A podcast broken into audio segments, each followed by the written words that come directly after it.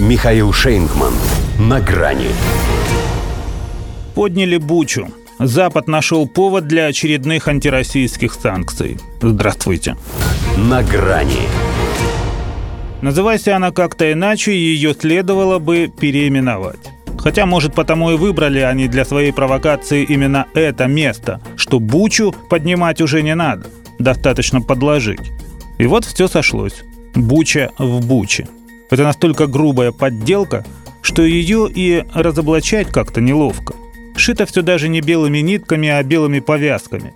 Отличительным знаком того самого, как они говорят, мирника – с которым укронацисты начали расправляться сразу, как только зашли в город.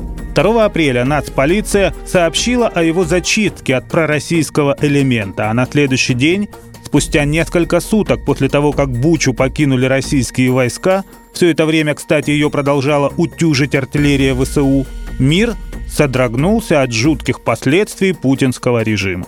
И это, пожалуй, все, что нужно знать об этой халтуре. Но речь ведь не о качестве съемки – а о той животной кровожадности, с которой Запад в нее вцепился. Можно было бы сказать по-пушкински «Ах, обмануть меня нетрудно, я сам обманываться рад». Вот только его нахлобучили, а он и рад.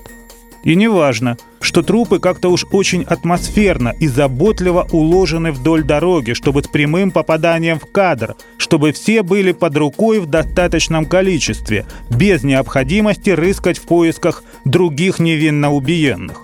Некоторые жертвы российской агрессии, правда, рефлекторно убирают конечности, когда мимо проезжает транспорт, и встают, когда эпизод отыгран.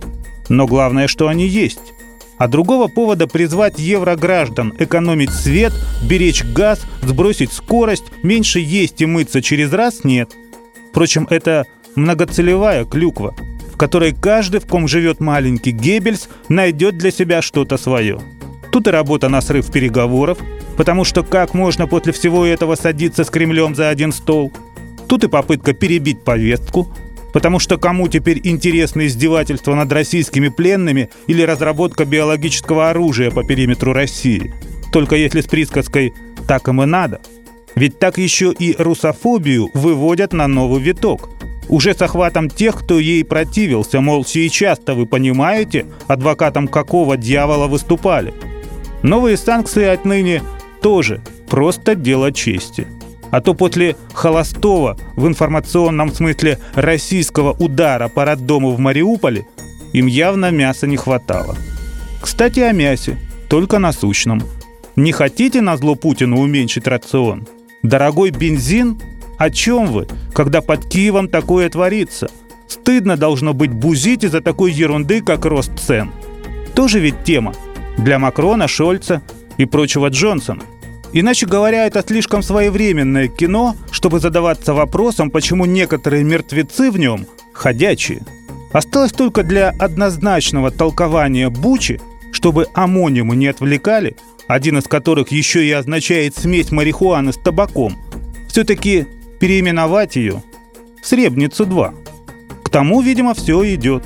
Не просто же так Британия, пользуясь служебным положением дежурного по Совбезу ООН, отказала России в экстренном заседании по Буч. Потому что ворон ворону глаз не выклюет, а вот орел может. До свидания. На грани с Михаилом Шейнгманом.